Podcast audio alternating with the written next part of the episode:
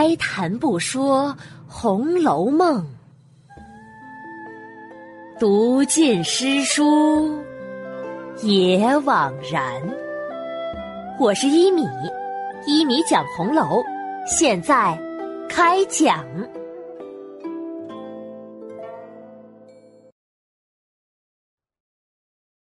第八十六集，宝玉小试牛刀。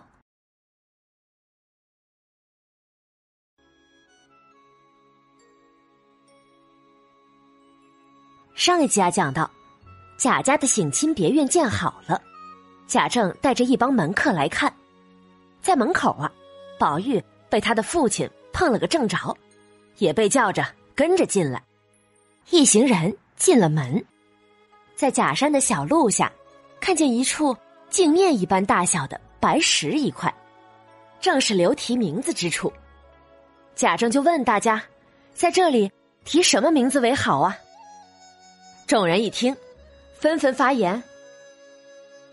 在下看此处可用叠翠二字，层层叠叠的翠绿色山石，这个名字如何？不好，不好，太直白了。在下看应该用锦帐二字，像彩色丝绸一般的山，这个才有味道。嗨，在下觉得应该干脆叫赛香炉，多形象啊。嘿嘿嘿嘿，太俗太俗了，还是叫小终南为好。终南山可是道家圣地呀，小终南，小终南，最起码那也是个小小道家之地吧，这个如何呀？大家七嘴八舌的起着名字，越起越离谱，越起越俗套。这时啊，有了个新来的门客，实在是看不下去了，清了清嗓子。在下以为这名字还是要从……他刚说到这儿，旁边一个门客赶紧拉了拉他的衣襟。这人呐，也是聪明，知道里面有猫腻，赶紧改了口。要要从这些名字里选一两个才好。等把话说完，这人扭头低声问拉自己的那位，怎么了？你刚才为何不让我说话？嗨，兄长，你才来，不了解情况。你看大家起的名字多么的不堪，知道为什么吗？哦，请指教。哦，看看那儿，宝二爷在呀。再看看老爷，分明是想试试宝二爷的学业呀，是想让宝二爷出来试试的。咱们如果都起了好名字，让宝二爷如何能露脸呢？哦哦，原来如此，多谢兄长提醒，在下差点糊涂了。两人呐，正在这边低声嘀咕着，果然见贾政开了口，宝玉，你也说说看。宝玉在旁边呐，早已是跃跃欲试了，只是父亲不说，自己呢不敢出声。现在见父亲问到自己，赶紧上前一步。常听古人有说，编新不如树旧，刻骨终胜雕金。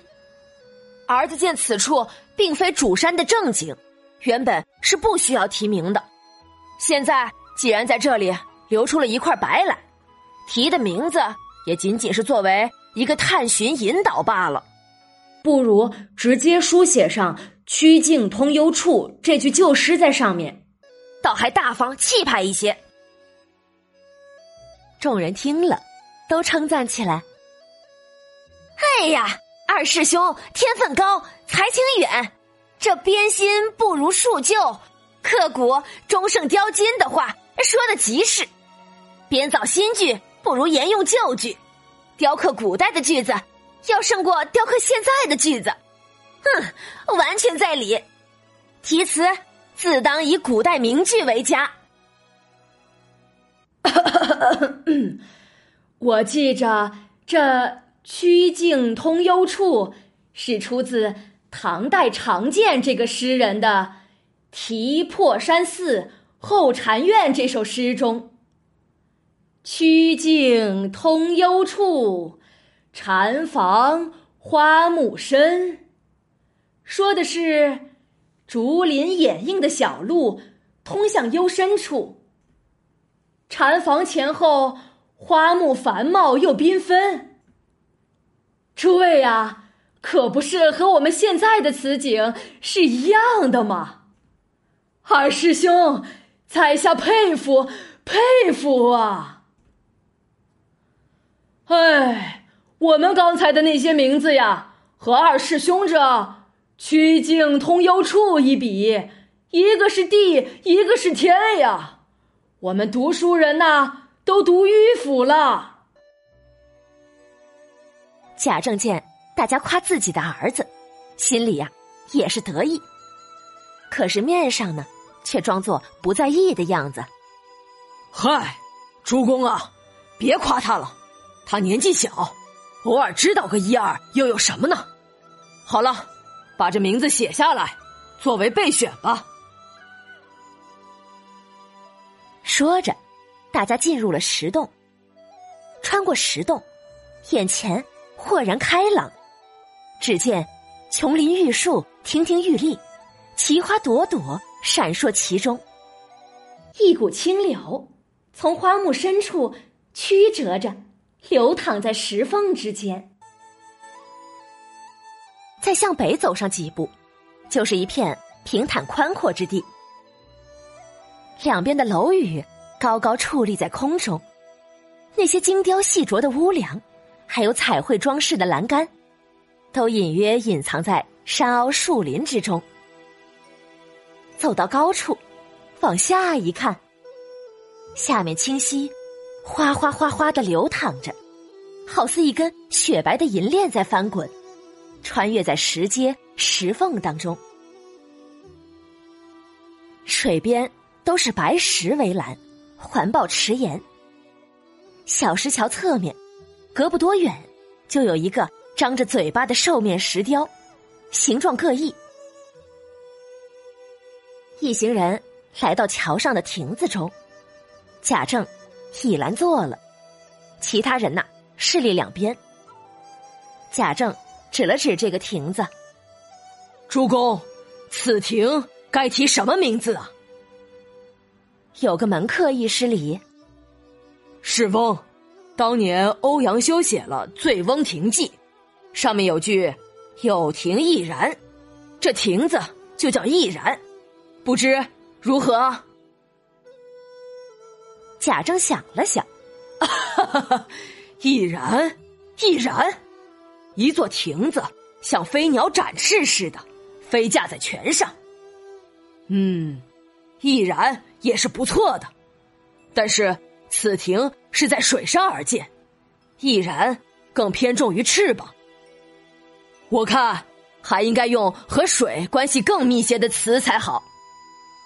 依我看呢，欧阳修《醉翁亭记》中这一句的前一句，写出于两峰之间更好。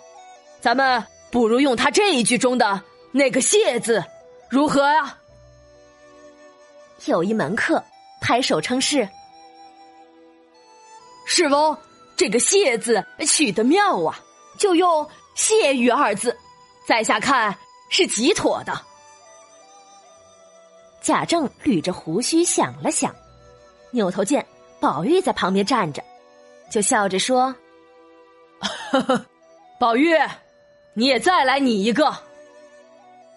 父亲刚才说的‘谢’字也是不错的。”“哈哈，也是不错，那看来还不是最好的。你有好的，但说无妨。”“儿子在想，当年欧阳修把野外的酿泉飞流而下写为‘谢’，那是极妥当的。可如今咱们这里也用‘谢’字，儿子觉得不太妥当。”“哦，你说说，有什么不妥呀？”“咱们这个园子虽说是个省亲别院，不是个皇家园林，但是即便如此，因为皇妃要来，那也是要讲规矩的。如果用野外的谢字，有点粗陋不雅，还是应该拟一个含蓄不露、耐人寻味的名字才好。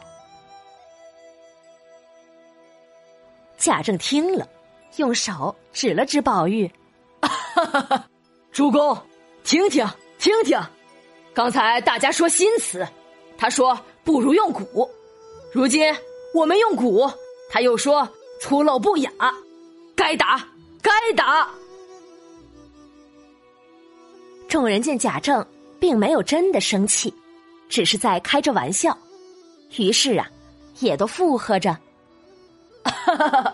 我们倒是要听听二师兄的高见了。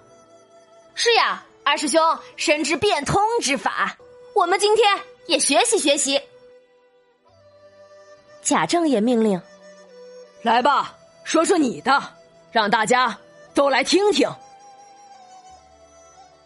嗯，用谢玉二字，儿子觉得不如用沁芳二字来得新雅。贾政捋着胡须点头不语，众人呐、啊，那是继续称赞。世风，还别说，二师兄这沁芳两字仔细一琢磨，还真有些韵味呢。在下觉得和世翁你的谢玉不相上下，都是妙字啊。是啊，都好都好。贾政看了看宝玉：“宝玉，说说你这沁芳两字妙在何处啊？”父亲，水为万物之源，它浇灌着周围的花草树木，而周围这些花草的香气又融入了水里，两者合为一体，附在在这亭子之上，自然是芳气笼人，沁人心脾了，所以有沁芳两字。好好好好啊！是啊是啊，果然是果然是妙字。众门客们忙不迭的称赞，贾政微微点头：“嗯，别得意，你出贬山二字很容易，再做一副七言对联来。”宝玉听了，站在亭上，四顾一望，心里便有了句子，脱口而出：“绕堤柳界三高翠，隔岸花分一脉香。”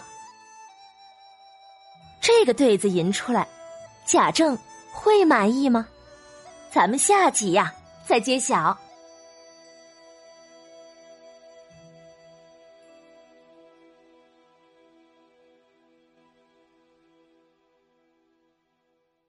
好了，这集故事啊，讲到了这个省亲别院，也就是以后的大观园中一个重要的地点——沁芳亭。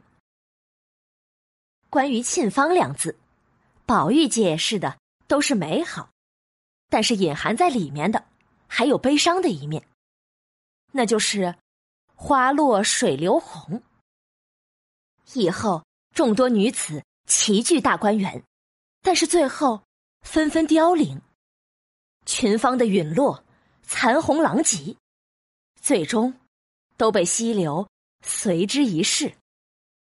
况且呀，以后林黛玉所住的潇湘馆中流出来的泉水也会汇聚在此。想到这儿，不能不让人心生感叹呢。我也找了一张沁芳亭的图片，放在了我的微信公众号这一集，也就是第八十六集下面了。如果你想获得本集故事图片或者文案，在米德故事绘画框发送《红楼梦》，即可收到《红楼梦》全集目录，找到这一集就可以了。感兴趣的朋友呢，可以来看一看。好了，免费播讲，欢迎转发。晚安了，朋友们，再见。